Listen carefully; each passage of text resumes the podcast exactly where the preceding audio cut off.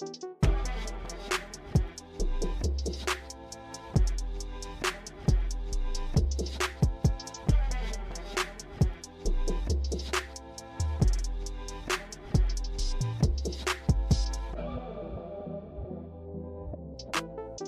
17, call to the booth, Harrison Sanford, Aqib Talib. We want to talk about the Broncos struggling to make it to the end of the season. Also, have to review what happened with Aqib in the booth in Seattle this past weekend, watching that game in the booth. But most importantly, Aqib, or first, where are you, my friend? I'm in Tampa, Florida, man. Uh, NDU, the boys they got nationals out in Florida this week, man. So we're gonna see what it do. We out here play today at uh 4:30. You know what I'm saying? Got up, had a little walk through, ate a little bit. You know what I'm saying? We gonna see what it do. Tampa, there Florida, though. There we go. So uh no no meetings with Tom Brady. Nah, no meetings with Tom. It's too too much COVID going around, man. You know, I wish we didn't have COVID. I definitely thought about taking the boys over to the facility, but with the COVID and stuff, I don't even ask those kind of questions right now. Fair enough. Fair enough. So on uh mm-hmm. week, so on the Saturdays and during the weekdays, Aqib watches the amateur football players and cheers them on and coaches them up. And on the weekends, he watches the pros. You were in Seattle yes, this past. You were in the. You were in Seattle this past weekend. Got to see the Bears versus the Seahawks. Uh, let's just focus on the Seahawks here real quick before we get to the Broncos and their head coaching needs. A lot of noise coming out of Seattle now. Worst season for the Seahawks since 2010. Uh, Pete Carroll does have his contract extension up through 2025, but losing that lead, the way they performed this year, what were your impressions of what you saw from the Seahawks this past weekend? Uh, it was it was it was positive early, and then fourth quarter came and it kind of just went downhill, man. The Bears made plays. The Bears definitely made plays. Nick Foles definitely made a lot of throws in the fourth quarter, but uh, usually the, the Seahawks pretty good in the red zone. The Bears was able to score points in the red zone on this past Sunday, so I don't know, man. I don't know. It didn't, didn't look like regular Russell. You know, it, it's it was cold outside. It was it was it just looked a little off. It looked like the rest of the season, man. Just look a little off. So I, I got him again this week versus the Lions. So man, I get to see it up close and personal again, but it definitely looked a little off. For sure, uh, a lot of decisions to be made, and has to be a disappointing season for that fan base. Speaking of disappointed fan bases, the Denver Broncos. We went into the season believing they could be around 500, maybe a little better than 500. Uh, I think the season might be classified as a disappointment now. If you look at the fact uh, that yes, they're still in the playoff hunt, but it looks very unlikely. This past weekend, losing to the Vegas Raiders again, despite all the turmoil that they're dealing with, and the offense yeah. has not and the offense has not been good this season.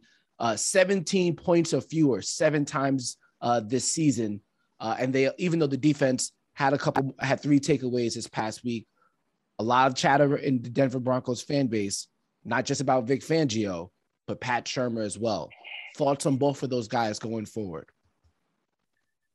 It's gonna be I, it, it's gonna be hard to to keep both guys, man. I kind of seen the regime in Denver how it go, man.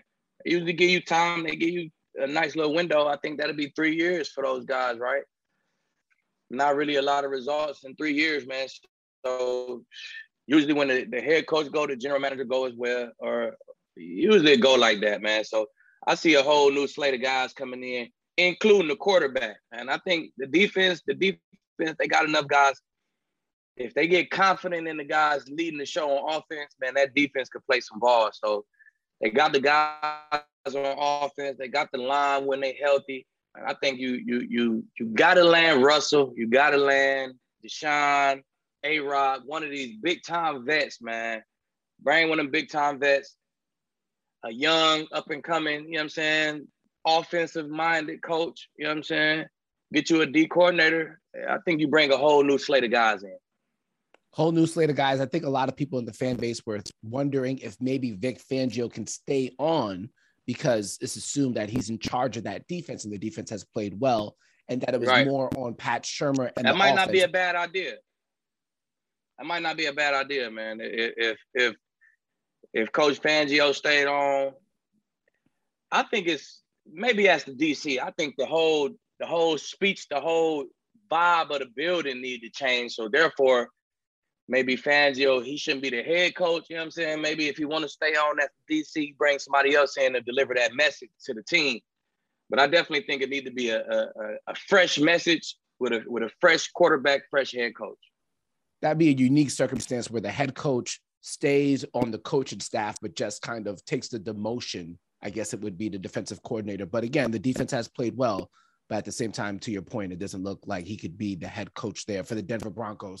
Okay, we're going to go into our next segment, look around the NFL and put in our best bets, especially in that AFC West. But before we get there, let me just do the power rankings, courtesy of Aqib Talib. Number one, Green Bay Packers, looking like they're a lock for the number one seed in the NFC. Kansas City Chiefs, Dallas Cowboys, Los Angeles Rams at four, and where Aqib is right now, the Tampa Bay Bucks in at number yes, five. Sir. All right, that's the power rankings going into Week 17. When we come back, we'll look at some best bets around the league. a bunch of you must have seen Aqib on Monday Night Football with the sheriff, Peyton Manning, doing the Manning cast. Aqib, yes, sir. A joy cool, to man. watch. Yeah, it was a joy to watch. What was your favorite part of the experience? Uh, I don't know. Just, just Eli firing Peyton up the whole time. Eli just joke on Peyton the whole time, man. So that'd be super funny to me, man. But just you know, just to get a chance, get the call from Peyton. The whole that's my favorite part of the experience. The random text at a random time of the day, ding, and it's Peyton like, "Hey, you coming on the show? Woody, woody, woody, with his little jokes in there and stuff." So the invite definitely was my favorite part. For sure, and I didn't know, I didn't get the story about. I didn't know there was a sock story uh, that you had his socks as well. Are there a key to leave socks? Can we get some? Yeah, the they got them. I think DT DT was in the locker room. Somebody sent them some socks, and they had like all the star players. Everybody had a pair of socks with everybody. But when, when, when we get gifts like that in the locker room, we kind of just go put it on the table in the locker room. And then, you know I'm saying, if you want it, you can get it. But DT was like, I got these socks, y'all. He put them on the table. And, uh, you know, I'm big dog in there. Give me the Peytons. You know what I'm saying? You know, people wanted them Peytons, but I big dog them Peytons, though. You know what I'm saying? Big dog lead. Give me them Peytons. Back with more call to the booth. Harrison Sanford, Aqib Talib. Let's look at the week 17 no fly zone power rankings. At number one, Dallas Cowboys. At number two, Miami Dolphins, Kansas City Chiefs, Philadelphia Eagles, and Buffalo Bills round out three through five. The Denver Broncos did make an appearance this season a couple times, but didn't have enough success to stay in that ranking. Uh, let's talk about those Kansas City Chiefs, Aqib, as we maybe do an AFC West parlay this weekend of their games. We'll start with Kansas City. They are minus five at Cincinnati with the 49 over under. What do you like? Oh, the Chiefs is playing great football right now. Nice win streak going on. But you're going to Cincinnati, giving the Bengals five points. I definitely think it's a close game. The Chiefs can match up with these receivers. You know what I'm saying? They keep it close, but the Bengals explosive. They defense playing well. Ooh, let's go Bengals plus five at the house. We'll take the Bengals plus five at the house. 49 and a half. 49 and a half. Mm, 27, 20. That's 47. We go under the 49 and a half. We got to make sure make sure we check on this next week. We we shall. We shall. All right, Denver Broncos getting six at the Los Angeles Chargers, 46 over under. What do you like? Chargers minus six. Drew Lock probably gonna be the quarterback, right? One would one would one Drew would Lock. assume, even though the even though the Broncos are still in playoff contention, you'd assume right. that Drew Lock is going to start again. Drew Lock get the start. I'm going. I'm going Chargers minus six at the house. 46 over under. Under 46.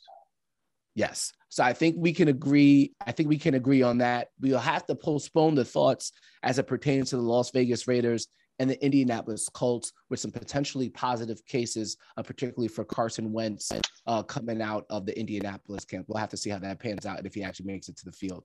Uh, let's see. Aqib, you're also we want to get your best bet for the week outside of the AFC West.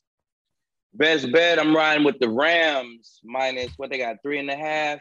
Rams minus three and a half at Baltimore. Rams playing good football right now. Lamar, we don't know if he's healthy, and that secondary from Baltimore is struggling right now. It's not the team you want to be struggling in the back end against. So Rams minus three. That's my best bet this week. Okay, so I think we might have a parlay because I'm going to take that one with you as well. And I would also like to take the under in the Philadelphia Eagles Washington football team right now sitting at 46. Do you like that? Yeah. You want to throw that on the parlay like card? I like okay, that. Good. One of those teams going to be in a teens. It's going to be a teens to 20 type of game. So I like that. Okay, so we got Rams minus three, Washington football team, and Philadelphia Eagles in at 46. And both of us like Kansas City laying the points.